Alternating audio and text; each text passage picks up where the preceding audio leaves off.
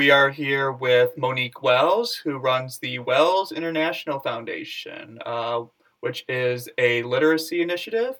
Uh, Monique is from the US, but currently lives in Paris. Thanks for joining the Discourse podcast, Monique. My pleasure, Jackson. A great pleasure to be with you. My pleasure. To begin, what is the Wells International Foundation? How is it different from other literacy initiatives? Well, first of all, the Wells International Foundation is a 501c3 organization, so a U.S. nonprofit domiciled in Houston, Texas, and literacy is only one of many things that we do.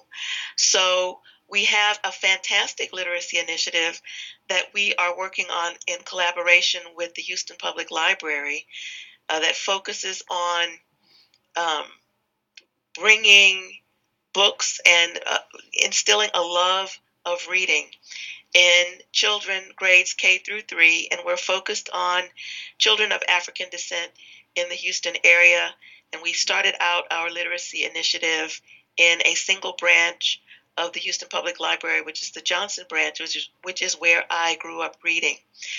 But as I said, the Literacy Initiative is only one of many things that the Wells International Foundation does. We have strategic focus areas in the arts, STEAM education, which is science, technology, engineering, arts, and mathematics, um, travel and study abroad, women's empowerment, and something that most people won't understand, but um, it's near and dear to my heart, which is um, preclinical safety training and mentoring in developing nations. And so we have six areas in which we work, and all of these are connected, if you will, or maybe not connected per se, but fall under the umbrella of education. So we're educating people through cultural programs, through educational programs, looking at the arts, looking at um, travel and study abroad um, to help women and persons of African descent reach their fullest potential and become the best global citizens they can be. And why these uh, specific programs? I've chosen them all because they are all personal and or professional passions of mine. And it's time in my time of life um, I am an accomplished professional woman, and I'm just I'm just wanting to give back in as many ways as I can.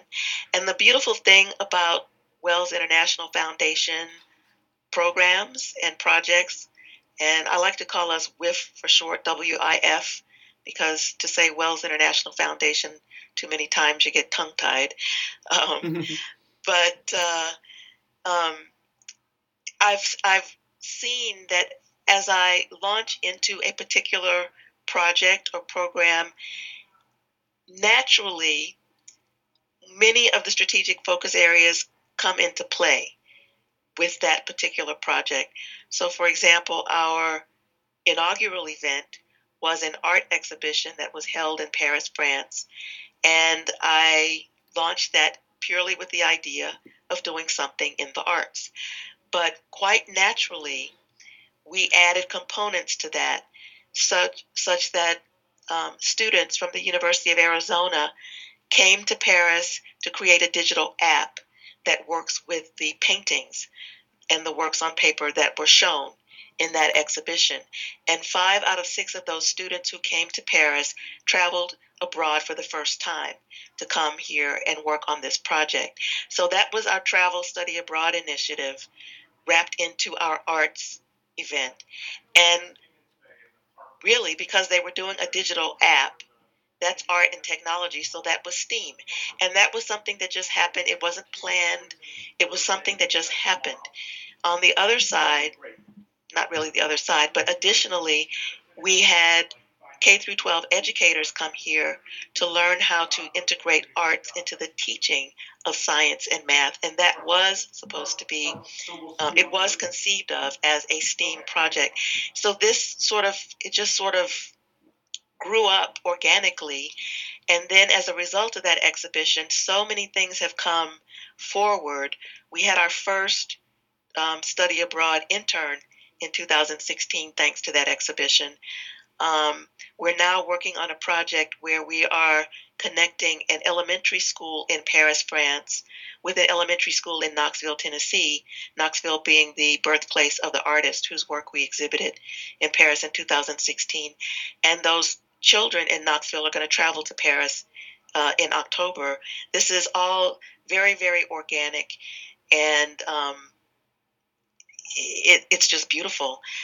But I have an idea, and then I just sort of let things happen, and all kinds of things are attracted to these projects, and they make something that's even more whole, more synergistic, um, and they, they make they make a bigger whole, if I can say that. Mm-hmm. And what made you go international now that you're based in Paris? Well, it was just, again, quite natural. I live in Paris. I've lived here for over 25 years. My home is Houston.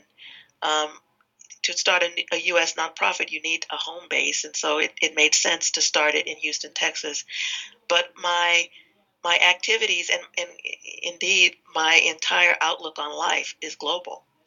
And so, regardless of whether a project begins with a focus that's in a particular city, um, I'm always looking for the, the global connection, and it's quite natural. My whole life is is local to global, if you will. And um, mind elaborating um, how or why you say that your entire outlook on life is global? Is it because we're interconnected or because issues in America aren't just issues that happen in the States but in the world? It's a little bit of all of that. Um, I grew up in a place where um, not necessarily the it's not necessarily the place that's important, but I grew up in a a city in Texas where if you know anything about Texas, you know that a lot of people in Texas think that Texas is the best thing since sliced bread, and there's no need to ever leave Texas. Mm-hmm. And, and indeed, you may not even leave your your city. But here I am a little African American girl who's reading in a library and imagining. So I read when I was quite young a Tale of Two Cities. And I thought, okay, I'm going to London and I'm going to Paris, you know, and it's just always been a part of my mindset that I can go places and do things anywhere in this world. It's all accessible to me. And I got that through reading. And then um, years and years later, I decided that when I went to college and I studied French because French was the language that I learned to love from quite a young a young age, I decided that I wanted to go someplace where I could speak French. And French is not a language that's spoken readily or commonly, rather, in the United States. So I knew that I was going to have to go somewhere in order to be able to do that. And it was just a natural thing. So it's just a part of my makeup, even if it was not necessarily a part of my environment. And even if I didn't necessarily have role models that were traveling or had this global mindset, for me, it was the most natural thing in the world that I would want to do things outside of my my home city, outside of my home state, outside of my home country. Well, everything's bigger, not just in Texas. That's right. That's right. And what were you doing before you started with? So, I am a veterinary pathologist and toxicologist, and I began my career in the United States. Um, I worked after I finished graduate school. I worked veterinary school and graduate school. I worked at a diagnostic lab in the Dallas Fort Worth area, and they moved me out to California. And then I went to work for um, Chevron, which at that time had an environmental health center where they were assessing the safety of the various chemicals that they produce. And from there, I moved to Paris, France to work for a drug company. And um, I started with in 2015 um, because I was I needed to raise money to put on this art exhibition that I talked about earlier. So I was working as a consultant in preclinical safety after having worked at a drug company in France and then a cosmetics company in France. I started a consulting business in that field and was, you know, happily working there. Um, when the recession hit, my business was devastated.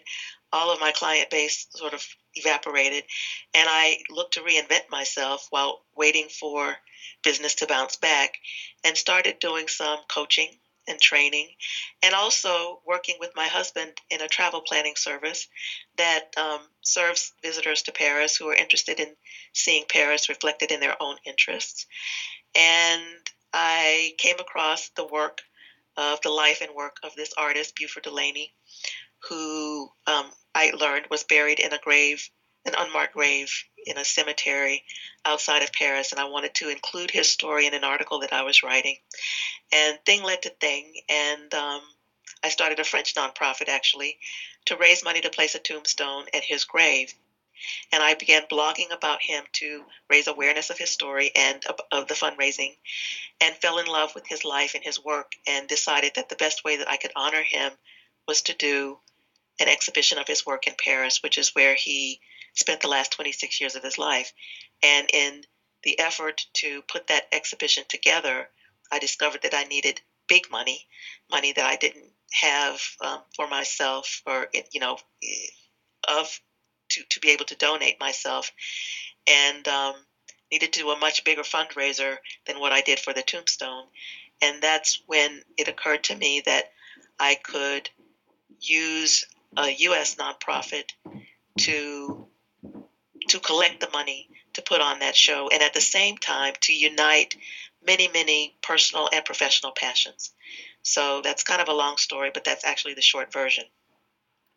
And with the issues that you deal with, uh, like literacy, are the issues um, pertinent more so in the United States or in the rest of the world? Well, I think that literacy is important everywhere, obviously, but I'm focusing on literacy in um, Houston, Texas, because that's where I grew up reading, and that's where I think I have, excuse me, I have the best power of example to give to the the community that I that I'm I'm wanting to serve. Um, in other areas, we start programs or projects for, for different reasons. Um, but it doesn't mean that the overarching purpose of that program does not have global appeal.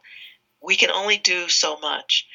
And sort of, again, I sort of birth these ideas and see where they can grow most naturally, most organically to the best effect women's empowerment is, is one of our strategic focus areas. And in that area, we're, we're looking at women leaders. And obviously, women leaders are important across the globe. But the events that we've done, we've done two leadership, communication, and creativity workshops in Paris, one in 2016 and one in 2017. And we're working on an International Women's Day event that's going to take place in Paris in 2019. But we're inviting women from around the world. And what about uh, in terms of literacy rates? Um, where is it lower, uh, France or the United States? I don't have um, statistics on that, but I dare say that um, the literacy rates are lower in the U.S. First of all, we have a much larger population. Secondly, sure. we have um, so just in terms of you know absolute numbers, I would say that we probably have a lower lower literacy rate in the U.S. than in France. Also, if you look at the education system if you compare the education systems, um, I think that the U.S. sadly is is just lagging behind. And what about um, nutrition? Is that an issue you deal with, or something related? No, nutrition is not a part of what we're doing. Um, we really are focused on education um, in the various aspects that I've that I've mentioned. Obviously, nutrition plays a role in how well a person can learn, um, but it's not something that we're focused on in and of itself. And my final question is here at the National Discourse, we're about publishing articles from both sides of the political and ideological spectrum to foster a mature and rational discourse nationwide. What's your reaction to the current state of political discourse?